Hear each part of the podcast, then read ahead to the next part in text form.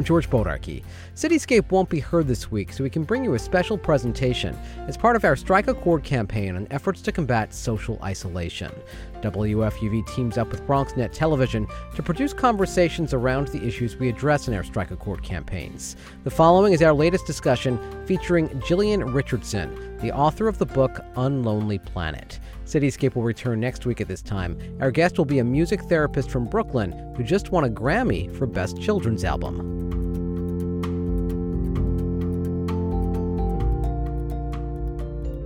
Even in a city as densely populated as New York, people can be, or at least feel, very alone. And the fact of the matter is, loneliness can have serious consequences on a person's physical and mental health. Hi, I'm George Bodarky. I'm the news director of NPR affiliate station WFUV, located on the Rose Hill campus of Fordham University here in the Bronx. Each quarter, WFUV works to raise awareness of a particular issue through our Strike a Chord campaign. Past campaigns have focused on everything from emergency preparedness to healthy aging to children in foster care. We're very pleased to be teaming up with BronxNet for our latest campaign focused on combating social isolation. With us today is someone who's on a mission to make the world less lonely.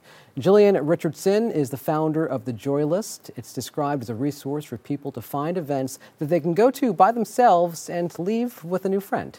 Jillian's also the author of the book Unlonely Planet. Jillian, it's a pleasure to have you here. Thank you so much for having me. So let's start off with understanding how this all came to be. What inspired your mission mm-hmm. to make the world less lonely?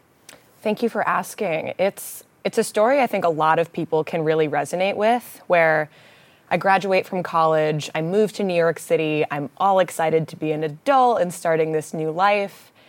And I find that all of the ways that I have to make new friends are not really working for me. Meaning, people say you should go to bars, and I'm there and I'm shouting over loud music at people. I'm not really feeling connected. I'm doing things based off of activities. So I did a lot of improv and I'm with a lot of improv people. But our relationships were more based on having fun, kind of making jokes, and we never really got deeper. And after a few months in the city, I kind of made this promise to myself and I said, All right, I'm going to spend the next few months going to a bunch of things by myself and I want to find my people. So I went to retreats by myself and music festivals by myself and events by myself. And some of it wasn't great.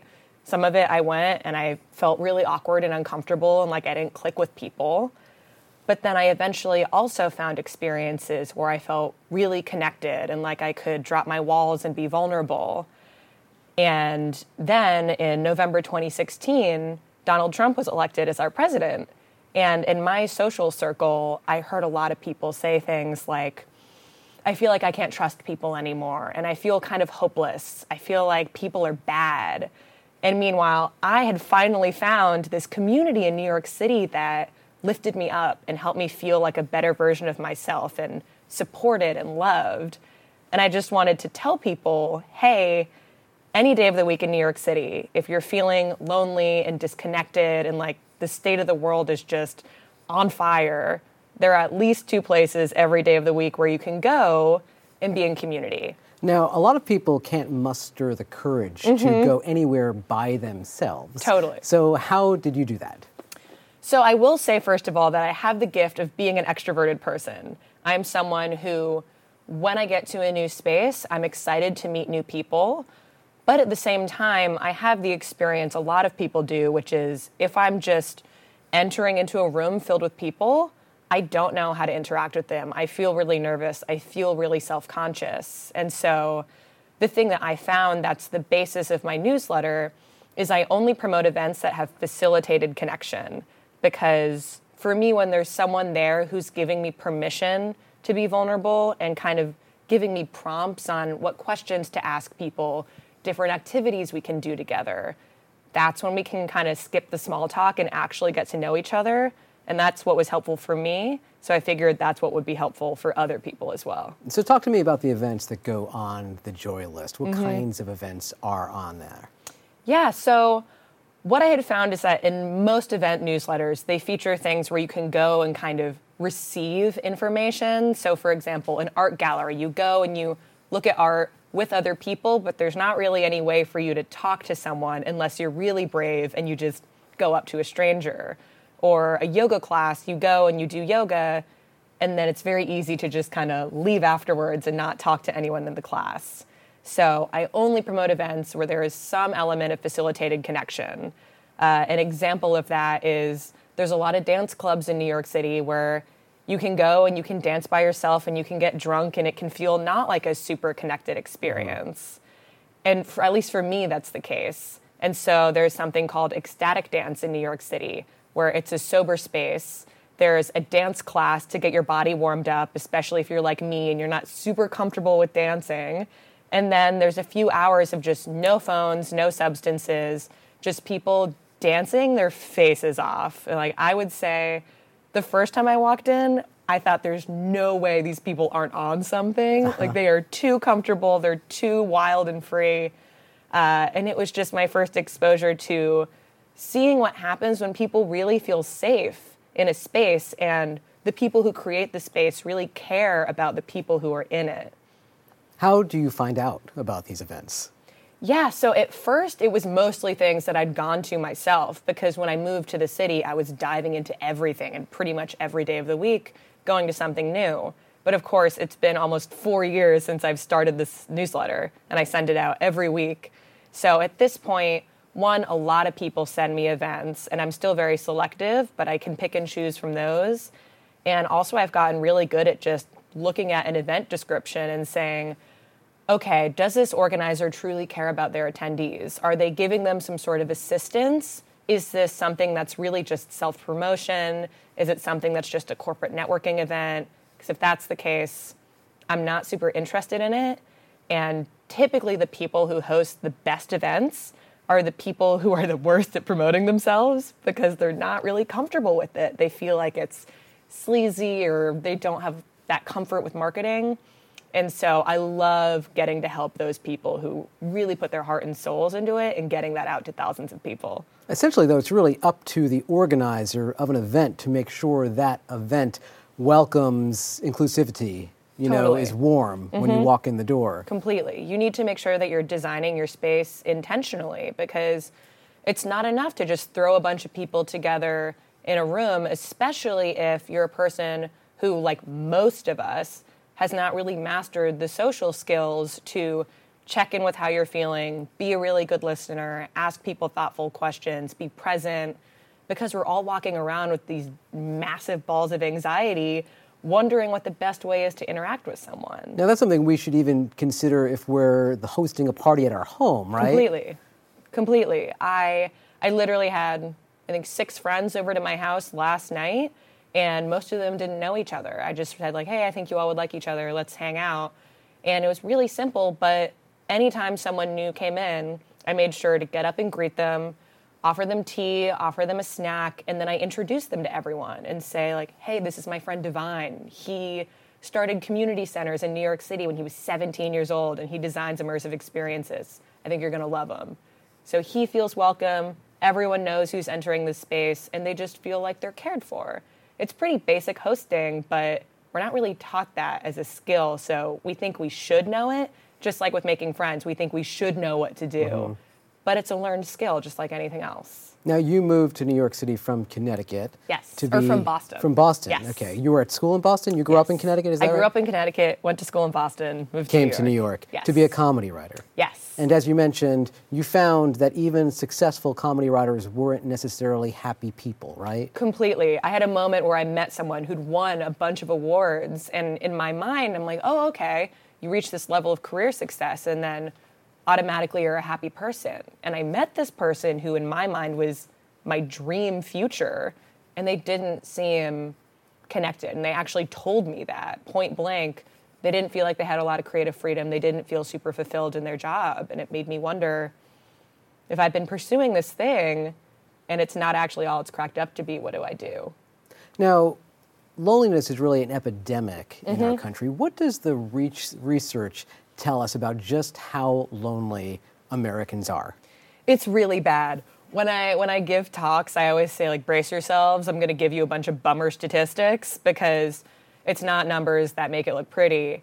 Uh, so, for example, the average American has one close friend, which has gone down from three. Wow. And also, 75% of Americans are not satisfied with their friendships. So, It's pretty dismal. it's really bad. We have one friend, and 75% of us are not satisfied with the one friend Yeah. that we do have. Yeah. And then, so that's kind of the social element, but the health element is that loneliness impacts early mortality just as much as smoking a pack of cigarettes a day. Hmm. So that's seven years off of your life if you're a lonely person. And that's just as much as being an alcoholic or being obese. So when you think about your health teacher growing up and how much they were talking to you, probably if your school was like mine, about the importance of eating healthy and how much you need to exercise. Those things are really taught in our culture.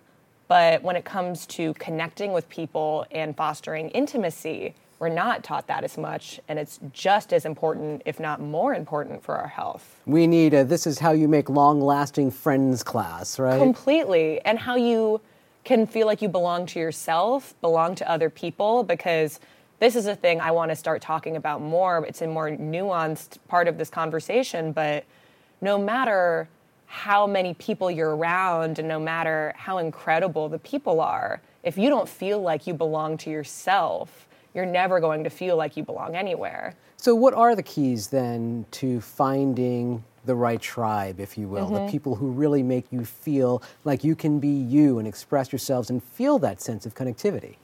So I think the foundational element of it is knowing yourself. And that sounds really big and scary and kind of vague, but a thing that I would recommend for people is to just start checking in with yourself. It's a thing that most people don't do to start your day with journaling, see what's in your mind the second you wake up in the morning. Uh, start meditating, and that could be anything. I think a lot of people see meditation as just sitting on a cushion and trying not to think for 10 or 20 minutes. But that could be dancing, it could be a movement practice, just anything to get you out of your head long enough to separate yourself from your problems for a moment. And if people have the luxury of affording it, I really recommend a therapist. My therapist has completely changed my life. She's helped me see myself and all my flaws and all my messiness so much more clearly. And knowing that helps me see when I'm interacting with someone and something comes up, like, oh, okay, here's this part of me that wants to be seen as a really good person that everyone likes. And they're doing something that makes me upset. And I'm afraid to say anything because I really want them to like me no matter what. If I didn't have that self awareness, I'd never be able to check in and see that was going on. So that's, that's one element of just self awareness. And then another is taking the time to learn social skills. It's a thing that I hear from people time and time again. There's a lot of shame around not knowing how to connect with people or thinking, like, I got an email from someone literally yesterday. They've been living in New York City for six years and they feel embarrassed that they don't have a close group of friends. And in reality, most people feel that way. Yeah, why do you think it is that loneliness is something that's stigmatized Mm-hmm. in society?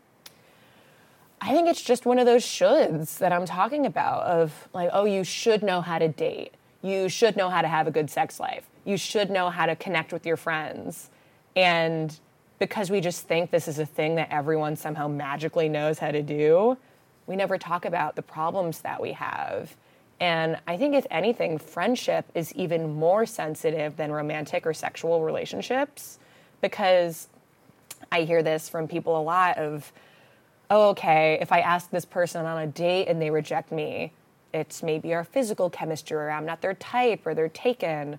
But if I ask someone to get coffee as friends and they say no, there's this connection of, oh, that means I'm just a bad person. Yeah. People don't like me. I'm not likable at all to mm-hmm. anyone. And of course, that's not true, but there's just so much more sensitivity around that.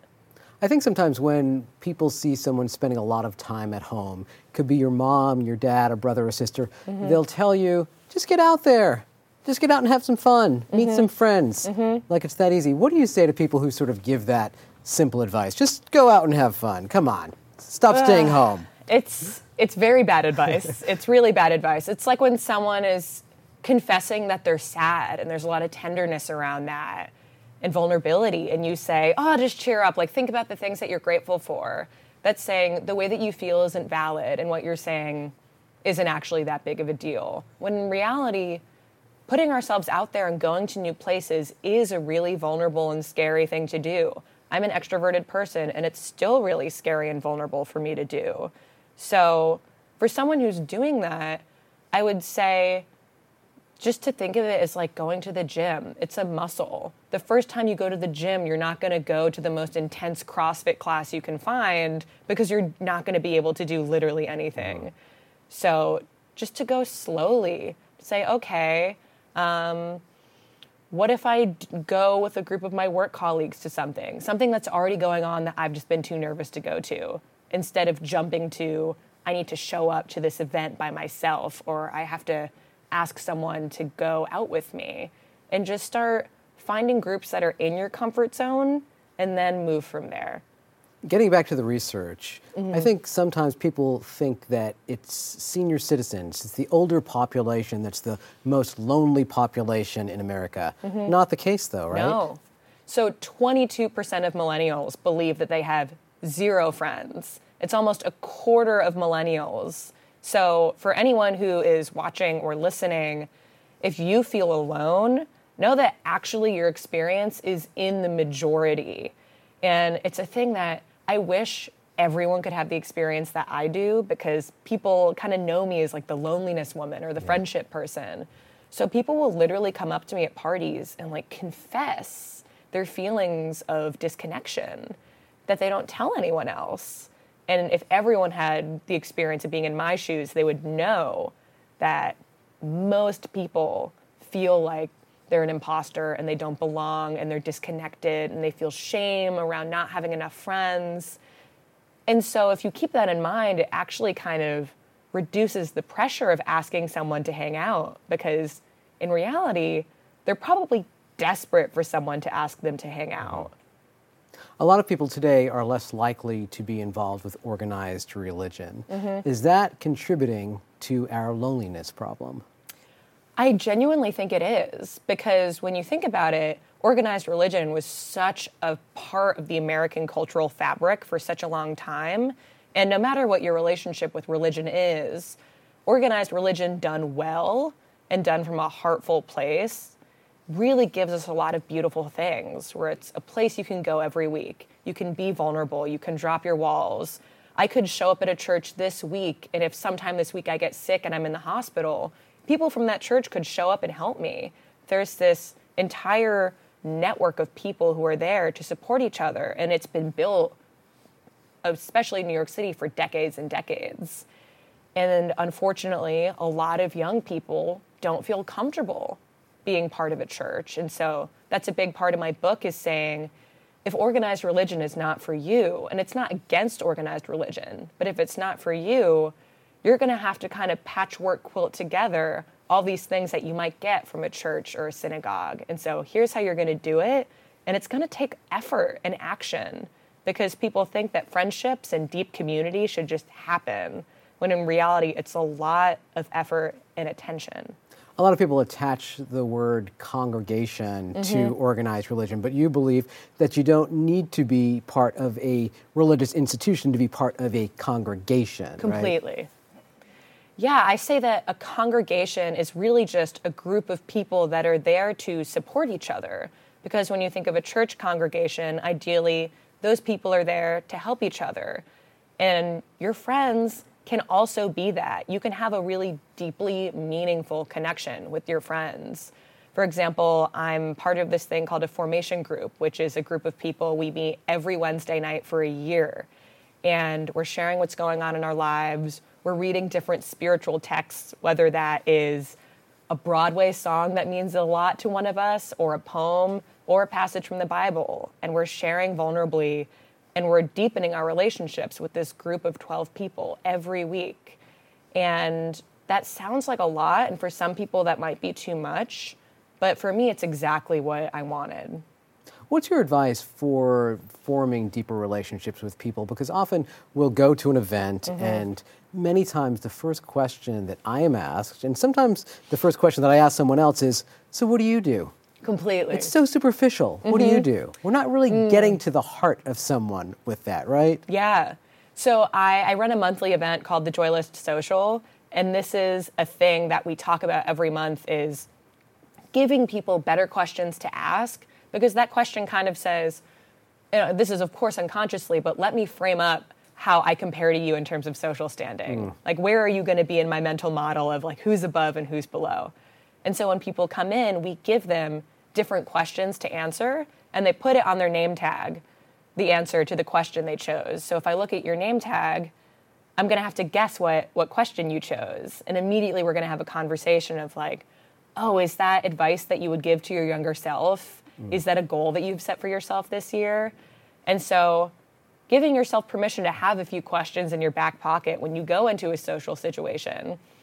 And that could be as easy as, hey, what's something that made you smile today? Or what's something that made you smile this week? Or what's something that you're looking forward to? Just a question that, if someone asked you that question, would you enjoy it? That's a sign that it's probably something other people would like to be asked, especially more than, what do you do? I know you went to a place called Camp Grounded. Yes. Talk to us about that experience because this speak that speaks to this as well. So, Camp Grounded is a digital detox summer camp for adults, meaning it's a weekend, four days, five days, where you go and there's no substances, there's no alcohol, all the clocks are covered, so you have no idea what time it is. You use a different name instead of your real name. Hmm. So, for example, my name at camp was Lady instead of Jillian, and there's no talk about work, there's no talk about age. So, when you think about rules creating a container, the types of people who showed up to this experience are all people who said, you know what, for a few days, I agreed to all of these things. Everyone who's there immediately feels a kind of sense of connection for that reason. And when you go in, everyone is just in this childlike, playful state because that's the purpose of the camp is to say, as adults, we've gotten so far from this little kid version of us that just wants to play games and we want to be silly and free and we want to connect and we want to play with our friends. We don't want to talk about what our job is. Mm-hmm. And I'm so grateful still that I randomly got an email from, I think, Time Out New York about Camp Grounded, and I signed up. And it was one of my first experiences being around other adults outside of college. And it just made me realize, like, oh, this this mental model I have of what being an adult is isn't necessarily the only way to be. I can be really silly and free and embodied, and I can create really playful things, and that could maybe even be my job. I'd never met an adult like that in my entire life. So it's just a really great example of what can happen when you put yourself out of your comfort zone, get around other people who share your values, and see that maybe the way that you thought being an adult could look like, you can actually completely shatter that and do something totally different. You just need to meet the people who've done that before to know it's possible. So you were disconnected from social media. Yes. Let's talk about social media Yeah. for a moment because a lot of us spend a lot of time on social Yep. media and we're viewing other people's lives and their lives look so fantastic. They're hanging out with friends, they're having the time of their lives. Mm-hmm. Do you think that for some people that's making the feeling of loneliness worse because you're not part of those worlds and Mm-hmm. we don't even know if those worlds are as true as they seem? Completely. It's a thing that I've been really trying to track for myself. And I noticed that the best moments of my life are never the moments that are on social media. Like, for example, last night I had those six friends over and we made this giant fruit plate and we were just sitting and we were cuddling and we were talking. We didn't take a picture of it, we didn't take a video of it. It's not in my Instagram stories. We were just hanging out. And that's always the case. And so a thing that is helpful to me when I start comparing myself to other people or being like, wow, look at this incredible party they're at, just pausing and thinking, they were taking photos and videos of this moment. Maybe they weren't actually enjoying it as much as I think they are. Mm-hmm. Maybe they're not actually as present as I want to imagine they are. And there's a time and a place for taking photos and videos of things, but I think for me, when I notice that someone's really documenting every aspect of their life, there's an aspect of a loss of presence there that in reality is a little sad. Yeah, and I guess we should really just stop comparing ourselves to other people and live our own lives. right? Completely. I had someone tell me, um, don't compare, connect on social media. Because for me, I have the opportunity to connect with community builders from all over the world, especially on Twitter. Twitter's my favorite. Uh, but if I'm starting and seeing, oh, okay, this person just sold a group coaching program, and this person just started a retreat, and this person just got a publisher for their book, then I'm making myself miserable instead of saying, oh, wow, I get to meet all of these people who I never would have met otherwise. I think that's the healthy, beautiful part of it. Sticking on the topic of social media for a second, mm-hmm. I understand that you take issue with the interested button on Facebook events. What don't you like mm. about interested? So that I have mixed feelings about it. I think it's just that it's kind of the non-committal action that you can take. And as an event organizer, of course, I can feel annoyed by that of saying, okay, five people say they're going to my event and 250 people say they're interested. And what does that say? It's saying, oh, okay, maybe there's going to be something better that night. Maybe there's another opportunity for me that's going to be cooler or more exclusive or whatever. And on the one hand, I respect people for saying, I'm going to see how I feel in the moment. And if I'm tired, I'm not going to go. And if I'm feeling it, I'll go. But at the same time, I think it also really illustrates this mentality of constantly looking for the better thing. And I can also be guilty of that. I'll totally call myself out. Yeah, mm-hmm. yeah. How about connecting with strangers? Should we make a point to talk a little bit more to our barista, to the Uber driver, to the person next to us on the subway? Mm, I say yes. And I know that for a lot of people, talking to strangers is really anxiety producing. I know, especially for men, talking to women in public can be a really sensitive thing. So, a place that I think people can start is going to spaces where they know they're not going to know other people and spaces that are intended for vulnerable conversations. So, a great example is any 12 step group. If you've ever been to a 12 step meeting of any kind, you know that it's all of these people who would never connect otherwise from all walks of life, all races, all classes, all ability levels in a room because they share a problem. And for me, when I go into those spaces, I love it because it reminds me anyone who I'm walking by in the streets of New York City is someone who has this whole world of problems and issues and struggles that I don't know about. So I don't think of them in that way as, oh, right, this is a person with problems. And that's a big reason why I'm an advocate of being in these spaces. And that could be women's circles, men's circles, 12 step groups, whatever, but places where you can really connect with other people. Because, especially New York City, me included, it's very easy to be walking down the street and feel like, Ugh, this person is literally just an obstacle from me getting from point A to point B. And not realizing, like, we're all in this together. We're all people with our stuff going on and it just softens me and gives me some more compassion in a city that it can very often kind of completely chip that compassion away. So we're running out of time. Yes. So in 10 or 15 seconds, mm-hmm. leave us with the one thing someone can do today mm-hmm. to take a step to combat their own loneliness. The most important thing. I think the most important, easiest thing volunteer at an event that you're interested in because it saves you money. You don't have to pay for a ticket. You have a position of authority. So if you have anxiety, that anxiety can go away. And it's a really great way to meet other people and organizers, especially who share the same interest as you. All right, we're going to leave it at that. That's all the time we have for this special collaboration between public radio station WFUV and BronxNet, focusing on combating social isolation. Big thanks to Jillian Richardson. Once again, Jillian's the founder of The Joy List and the author of Unlonely Planet. She's online at thatjillian.com. Don't mistake her for the other Jillian. It's thatjillian.com. Strike a chord is on the web at wfuv.org slash strike a chord. I'm George Bodarky. Thanks so much for being with us.